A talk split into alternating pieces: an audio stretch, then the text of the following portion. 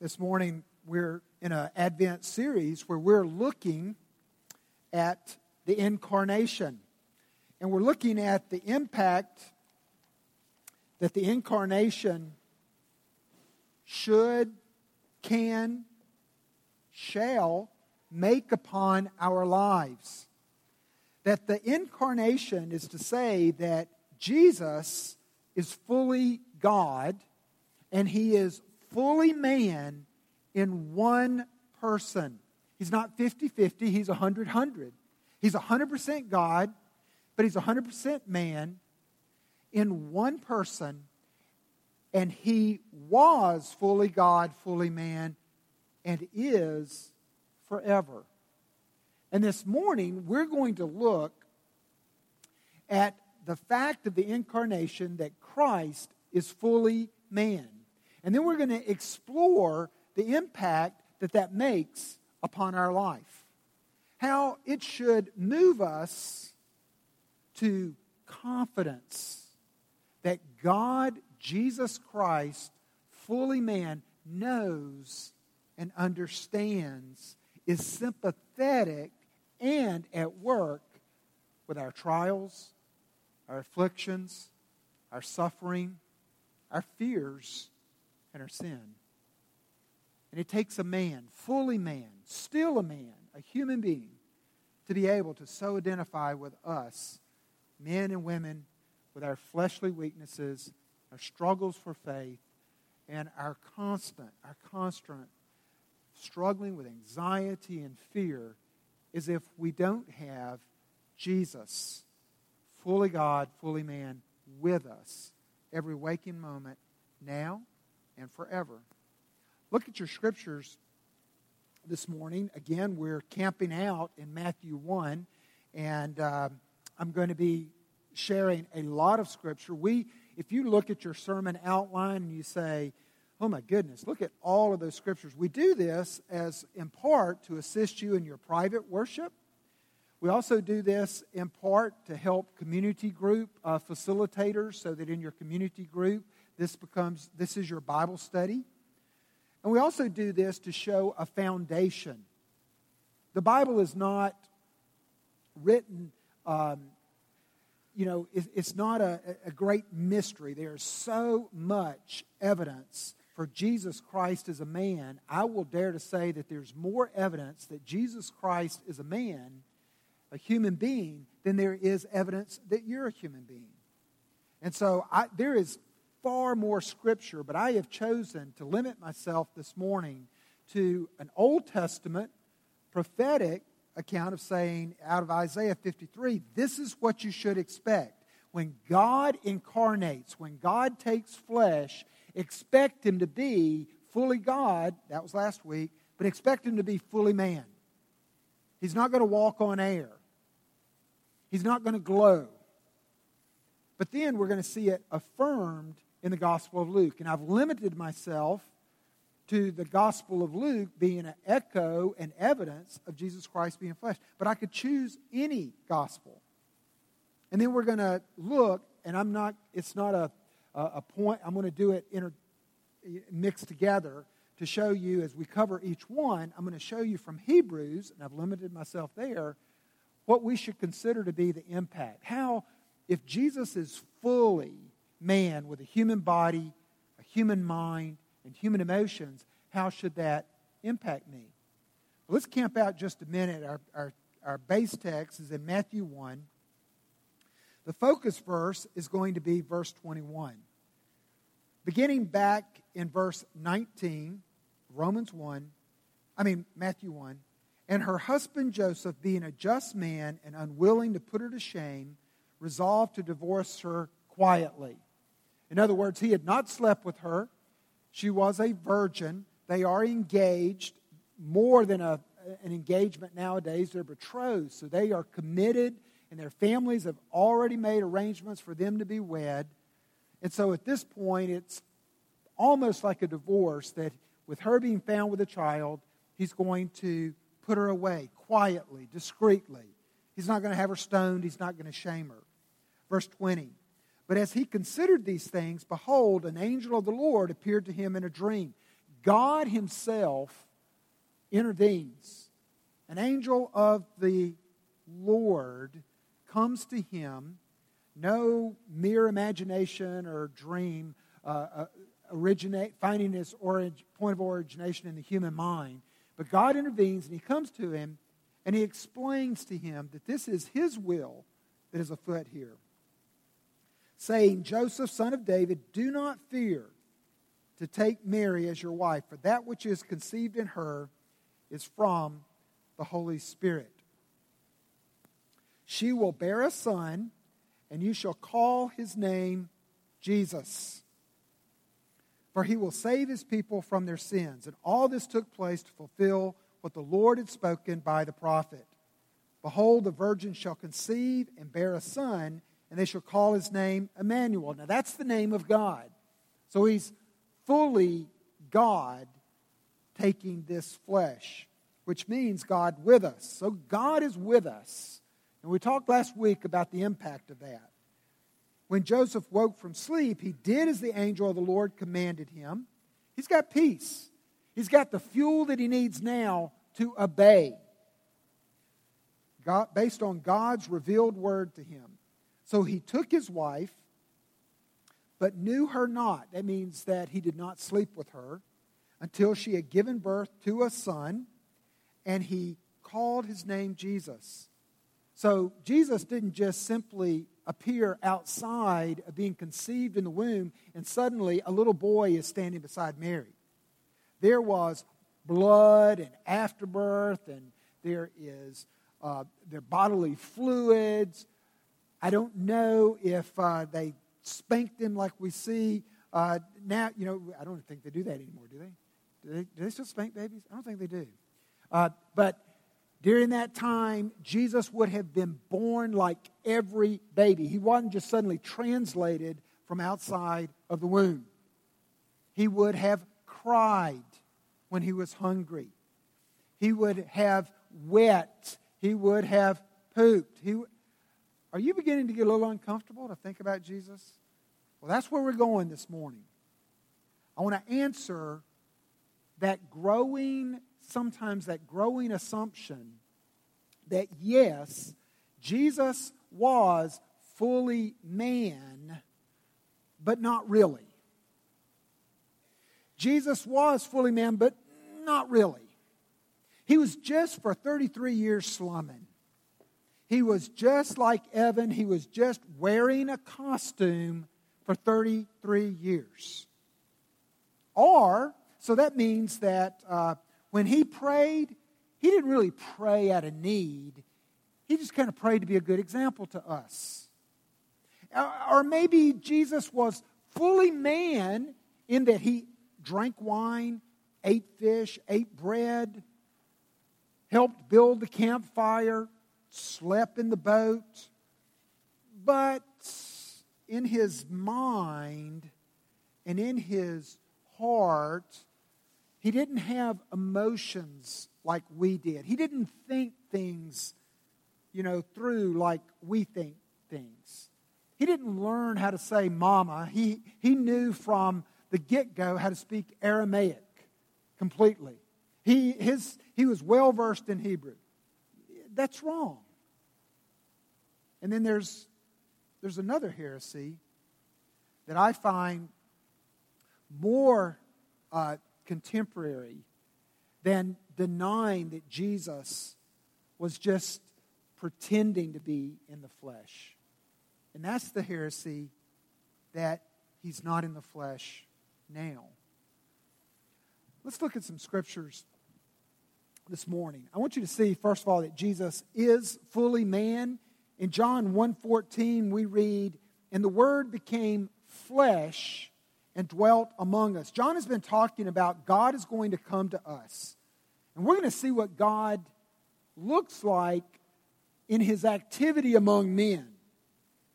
And he says, He's going to dwell among us in the flesh, and we have seen his glory. Glory is the only Son from the Father.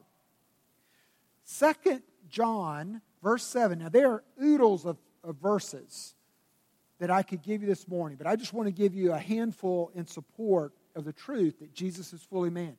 Second John, verse 7, this is put forward, this idea, this, this truth that Jesus has come in the flesh, he's fully man, is the first test of orthodoxy. It's the first test is whether or not you really are a believer and your faith really is rightly placed in God and what He's taught us about Himself and about ourselves.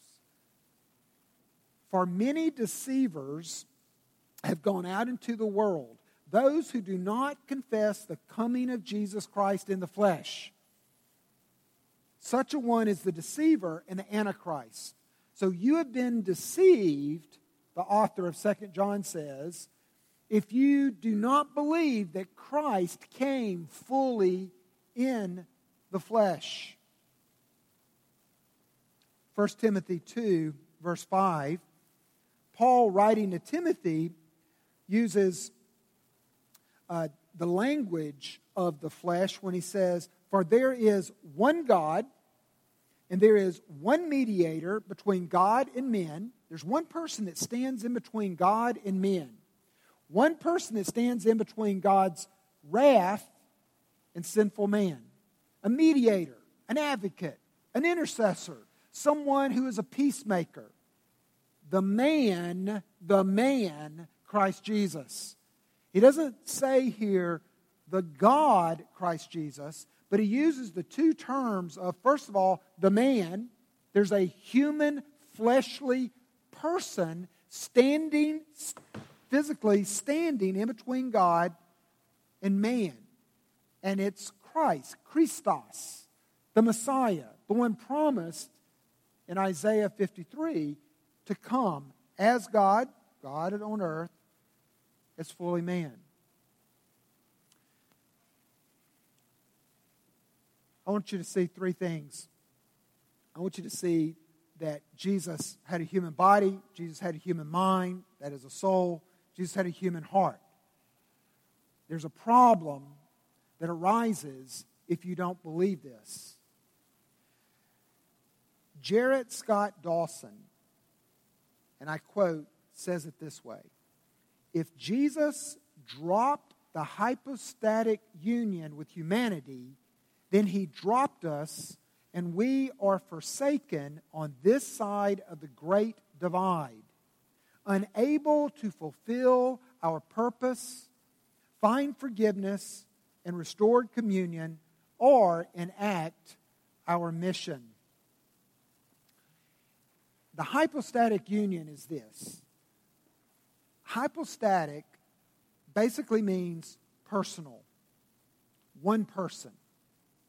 The hypostatic union then is the unity or the joining, the union in, of a number of ingredients into one person. So if we keep Jesus up in the rafters, floating in the clouds, if we keep Jesus just on the stained glass, if we keep Jesus only in the heavens, then we have broken that hypostatic union that the scriptures testify to. There was Matthew when Matthew wrote this gospel, Matthew was writing primarily to a Jewish audience. Now, he included things there for the Gentiles, the new believing Gentiles, but his primary focus was to the Jews who were awaiting the Messiah. And they found it very, very difficult to believe that a holy, divine, pure, clean God could take on dirty, sinful, broken flesh in a fallen world. The first heresy following, they first began to assault and said Jesus wasn't fully divine, but then the heresy after that was the Docetist. And Docetism basically means shadow or cloudy image. And that the Docetist heresy was this. Yes, Jesus looks like he is in the flesh, but he's not really. It's just it's just an appearance of flesh, but if you pinched him, he wouldn't go ouch. If you cut him, he wouldn't bleed.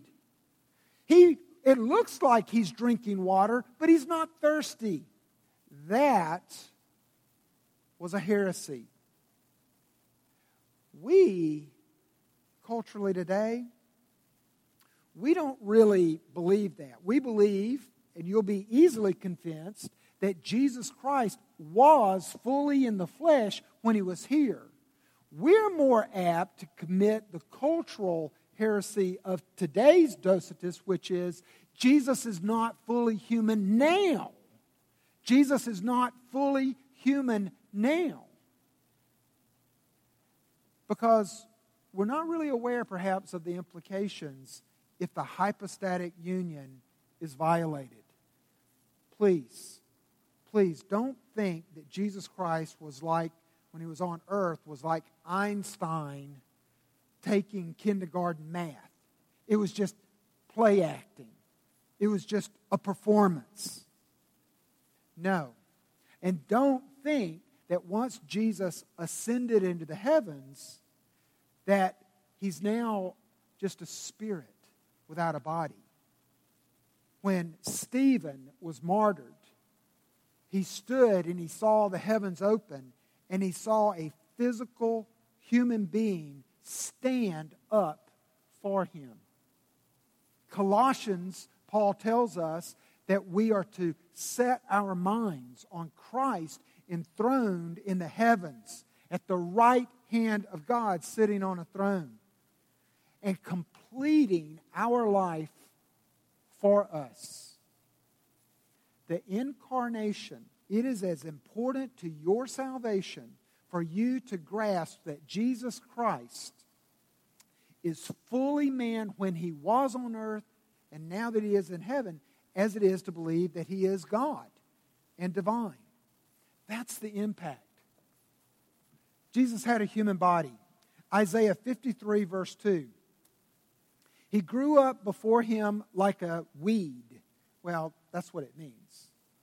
He grew, he grew like a weed. He grew physically. I don't know that that means that he was a gangly boy, but he grew like a young plant and like a root out of dry ground. He had no form or majesty that we should look at him. He wasn't ugly, but he was common. Nothing to set him apart, and no beauty that we should desire him. In Luke 2:40 we see that it's echoed where we read that the child grew and became strong, filled with wisdom, and the favor of God was upon him. Now there's physical evidence, physical evidence that bears this out in the gospel. Just a selection out of the gospel. He was physically born, Luke 2 7. He physically grew, just as we read. He, he physically went from a newborn to a toddler. He physically began to, to grow on, you know, to learn, he learned to walk. It wasn't innate with him. He grew tired as he walked. This is the woman at the well. Jesus Christ was weary. Jesus Christ got physically weary. Jesus Christ thirsted. We see this in John 19 that Jesus Christ had a crying, screaming thirst. Matthew 4, verse 2, we read that Jesus Christ became hungry. This was the temptation. When Jesus Christ was in the wilderness and Satan was throwing at him everything he had, he was fasting for 40 days. And we read that he was so weakened, he was so hungry, he was so thirsty at the end of those 40 days that God had to send angels to take care of him as he was perishing. That the implications are big for those of us who struggle. For those of us who really need a physical Jesus who has known hunger, who knows birth pains and growing pains and thirst, that it's not beyond him. Physically weak, he died. He felt pain. He felt the nail. He shed blood. He was resurrected. A body, not a ghost, came out of a tomb. I could have put down there ascended, that when he ascended, he didn't lay the body aside, but that body goes up into the heavens, and the angels say, Men, why are you standing here looking? He's going to come back the same way. When he comes back, he's going to make a physical appearance from the sky down to earth again. And in the interim, he has a body now.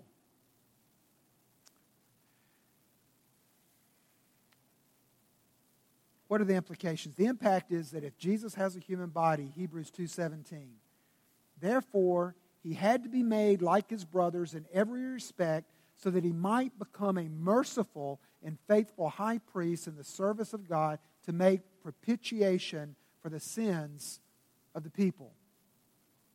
Big word there.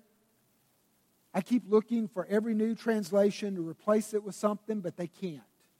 Because in one word, this explains that God is not angry anymore because there's nothing left to be angry to us who are followers of Christ about.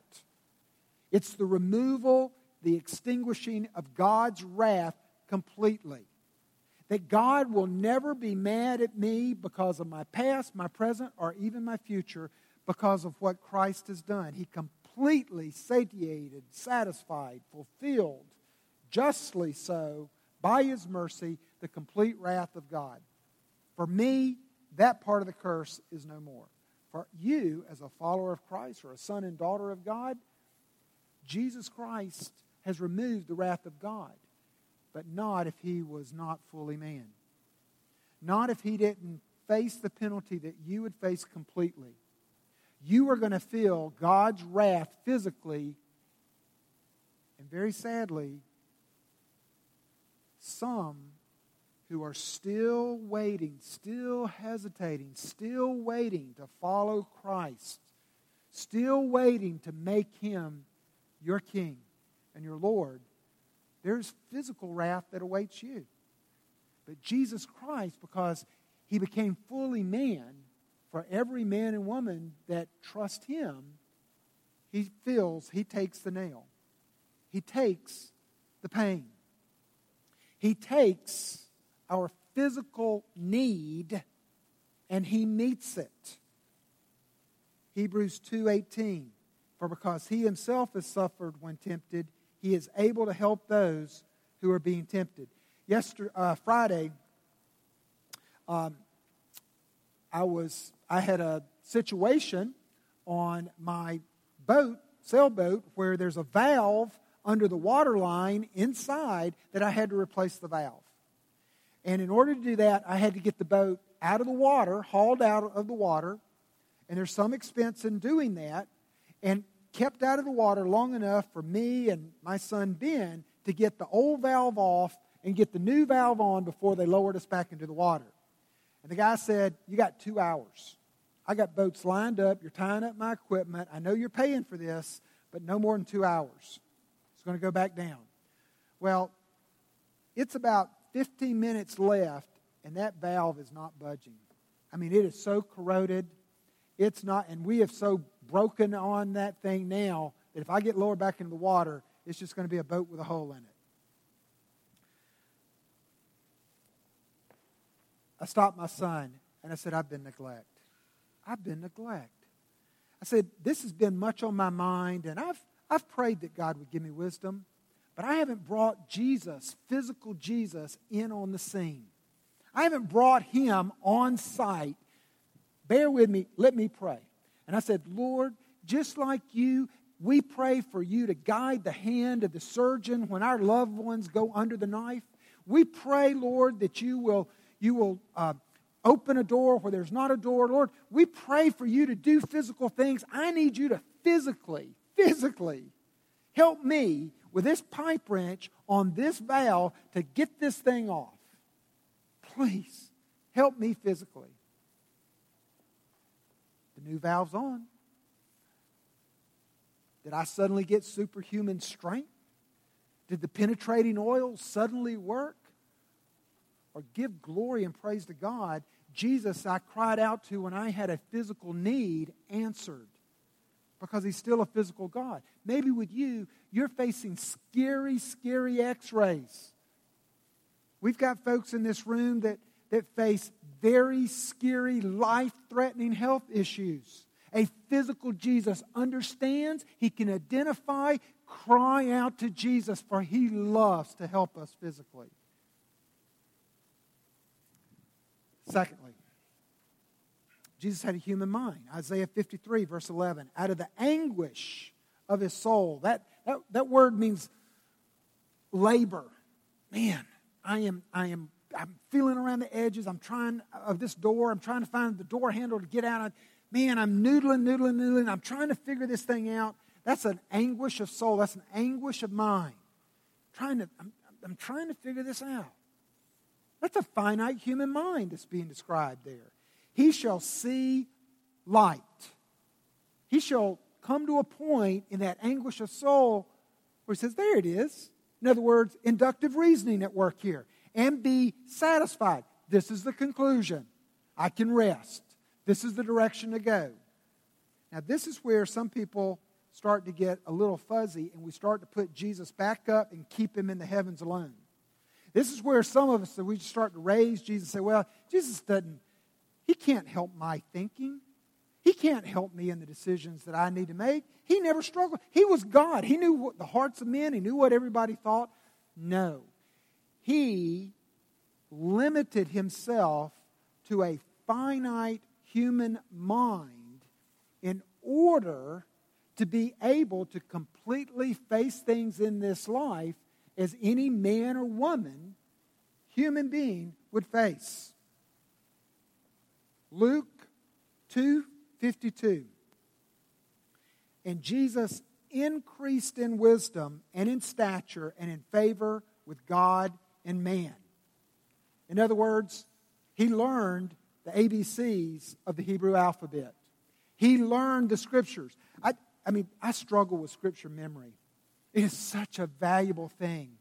God uses that. He will, when you commit passages of scripture to memory, then God is able to use that in a wonderful way we get in certain situations. And the Holy Spirit, because it's now put there in my heart, will call that to mind.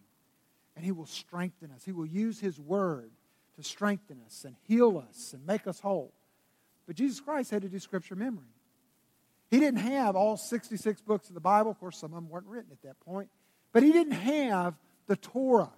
He didn't have the prophets. It, it wasn't that at seven years old, he says, I know it already, but I just knew it innately. I am the Word of God. I, I, I'm, I'm the walking Word of God. I don't have to commit it to memory. I am it. Yes, He is. But no, as Philippians 2 says, He humbled Himself as a man. He would have to do Scripture memory. He would learn from his father and his mother lessons and he would build upon those lessons as he went. What are the implications? Gregory of Nazianzus says you can't leave out any of the human attributes. That which he has not assumed, he has not healed. That which he didn't take on humanly, he can't touch.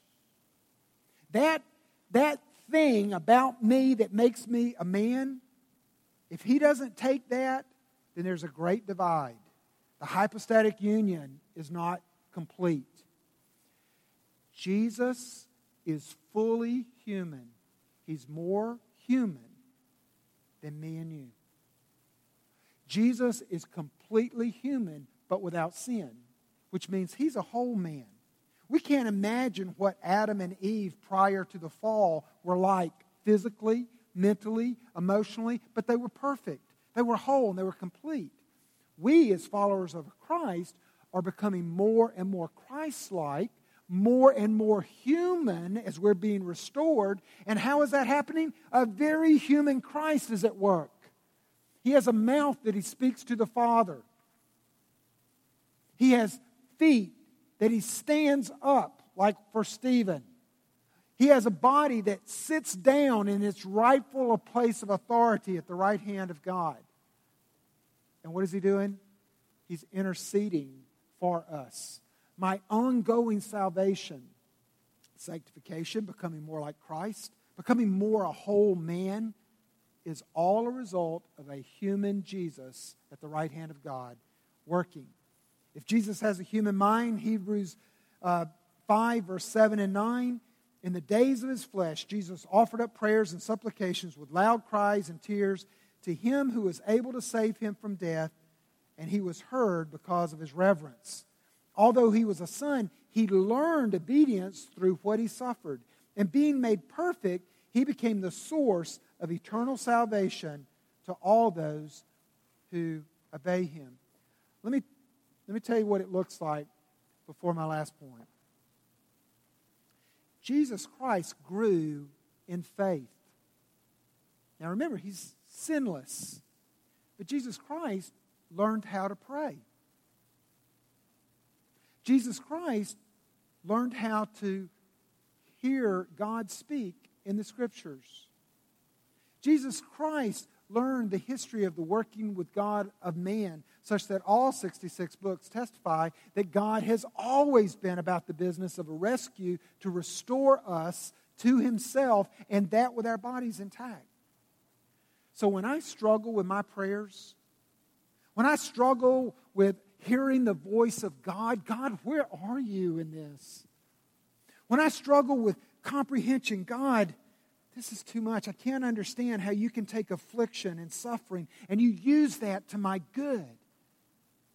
Jesus Christ can say, I'm familiar with that. Like a weightlifter who has more and more weight put on the bar, I grew in my faith, but never did I sin. I understand and I know exactly where your faith is, and I can help you to grow and to be strong in that. You know, your faith came as a gift from Jesus through the Holy Spirit. If you struggle with belief and faith, cry out again to Jesus because he knows. He's got a human soul, he's got a human mind. He knows how to handle doubt because he struggled with mental anguish himself, but without sin. Lastly, Jesus had a human heart, and that's emotions. Isaiah 53 3. He was despised and rejected by men, a man of sorrows, acquainted with grief, and as one from whom men hide their faces, he was despised, and we esteemed him not. Luke 22, verse 44, shows us Jesus going through this very thing a great sorrowful heart in the garden just prior to being seized, falsely tried, nailed to a cross, and buried for dead in a tomb. And being in agony, he prayed more earnestly, and his sweat, what? Jesus sweats? Ah! Jesus has BO? Jesus sweats. And in this occasion, his sweat became like great drops of blood falling down to the ground. And when he rose from prayer, he came to his disciples and found them sleeping for sorrow. He wanted human companionship. Jesus Christ knows what it's like to be alone. So, in the ache of the, my lonely heart, I can go and I say, Jesus, you know what it's like to be alone. Please help me. And with you, who can sympathize with me, I'm not alone. You've been rejected, so was he. You've been despised, so was he. Your heart is full of sorrow and near unto breaking, so was his. Man, I'm glad I got that man on my side. I got a man now in my life, a man in my life. Yes, he is God, but don't keep him. See, when we keep him in the heavens, when we remove the physicality from him, we remove humanity from him, we're not doing him or ourselves a favor. Because what happens then is I'm left to work it out alone without a sympathetic body, human mind, emotion, somebody that's been there, and somebody that can carry me through. Evidence that he had emotion, John Calvin says, Christ has put on our feelings along with our flesh. John Calvin wrote more on the Psalms, and he says it's an anatomy of our soul. And if we read it with us with Christ at his center, we understand it to be a very emotional book because Christ had emotion. Christ, the emotional evidence shows us that Christ marveled. He marveled at a centurion and his faith. Christ, as a man, could be taken by surprise. He's like, wow, that is, man, what faith you have. Was he pretending or did he really marvel? Don't buy into the heresy that he was pretending. He got angry. He got angry on a couple of occasions, not just clearing the temple. You can say it was righteous indignation, but it still was hot. Compassion. He looked out on the crowds and he had compassion. His heart broke. Sorrowful. Mentioned that. At the, the grave of Lazarus, he was grieving. He was weeping. He knows, he's got to know that he's going to raise him from the dead. Why isn't he like, woohoo, hey, quit the crying, quit the crying? No, his heart broke. I am so glad that that is in there. Shortest verse in the Bible, Jesus wept. You know what that means? Do you know tears? He does too. He's not going to come and say, Oh, quit being a baby. Dry it up. He's going to cry right with you. We do well. The families that, such as Kathleen the Callahans, and the grief that they're going through right now, and recently the, the White family, we do well to reserve words and just say, I'm weeping with you. I'm weeping. Yeah, I know they're in heaven, but I'm weeping. I'm grieving. I'm grieving your loss right now. Jesus models that, but he really did weep. Cunning, you know, this is how he pays his taxes. He says, or they, they come to him and they try with trickery. They say, All right, the coin has Caesar on it. So you're going to handle a coin. You're going to say that he's God. And he says, No, you give to Caesar what's Caesar, and you give to God what's God. Cunning, sharp.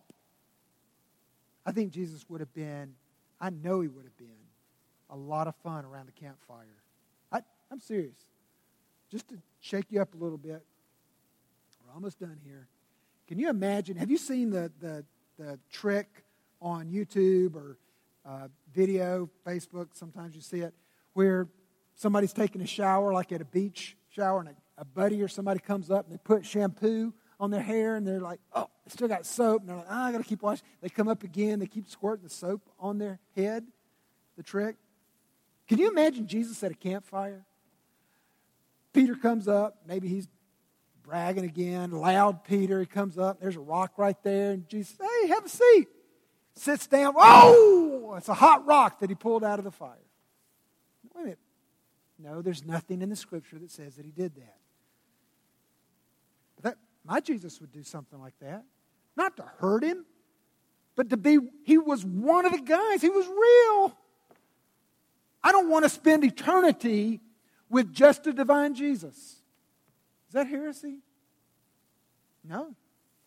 Because there's not just a divine Jesus in eternity. What's the first thing you want to do with Jesus when you get to heaven? You say, well, the first thing we're going to do when we get to to heaven is they're going to get a white robe and we're going to be in a choir like Justin assembled and we're going to, we're going to worship. Maybe. Maybe I don't know so much about the white robe and I don't know so much about being in a choir.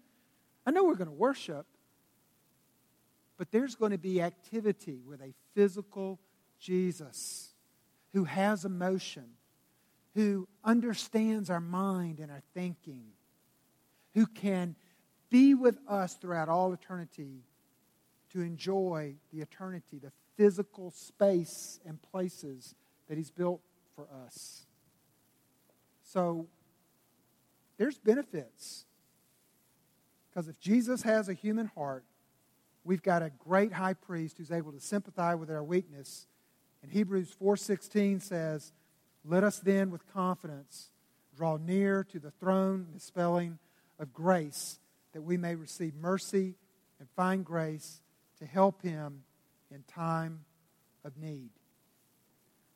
I, uh, I want to encourage you this morning to recognize that because Jesus Christ has been physically in body, mind, and heart where we have been, where we are, and where we are going, that He meets us not with judgment or condemnation, but with sympathy at the point of our weakness. And that smokes me out. I'm drawn to that Jesus. If you're struggling to obey, if you're struggling to follow Jesus, let me encourage you. Let me encourage you to stop trying to be so much like Jesus, the divine, and start spending time and being with Jesus, the human. Stop keeping him at a distance, at an arm's length. Stop thinking he can't understand because he's divine and he's clean and he's pure. Because the whole gospel story of the incarnation is that he left heaven to come to a very physical, dirty earth, to a very dirty heart, and he dwells there. And he is making it pure by both his divinity and his humanity. Emerson, this week, was playing with a nativity set that we let her play all around our house. I don't know how many we've got. Uh, we used to make it a family game to count the number of nativity sets. Um, and I know that it's approaching 35, 40 sets. And some we don't even unbox, we just don't have the space. But there's one uh, nativity set that we let Emerson play with. And so, in making some arrangements for some get togethers here at Christmas, um, I walked past her nativity set. And you know how you set up a nativity set, most people? So you, you, you got Mary, and then you got Joseph, and then in front of them, you normally put baby Jesus. Is that right? Okay, and if you got wise men and shepherds, you kind of put them around distance, some animals on the side. But Jesus is, is right there in the front, and the people are behind him. So here's how Emerson sets up the nativity set Jesus He's in the back of the little stable manger thing. And everybody is lined up straight in a row right across facing him. Every one of them. So that you have Jesus and that right there. So that you've got the backs of all the people, and on the other side of them, they're all looking at Jesus. So instead of people surrounding him as if he's a glowing baby that is out of this world to worship. She says, He's a baby. And all these people are looking at him and saying, Wow, he's a baby. He looks like every other baby. But this baby is from heaven, but he's one with us. And I thought, wow, out of the mouths of babes. Sometimes we set up that manger scene so much as if he is not really one completely with us. But he is. He got low, he got dirty, he became one of us, and he still is one of us. And therefore, he is worthy of our worship and our looking to him in faith for life and continuing salvation. Let us pray. Heavenly Father, help me to understand that Jesus Jesus is the object of my affection.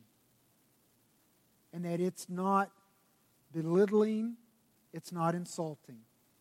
It's act, actually complimentary to say, You're fully man. So that every man and woman can never say, You don't understand, you don't know what it's like, I'm all alone. Because Jesus, you can say, I have been there and I am still with you. I understand.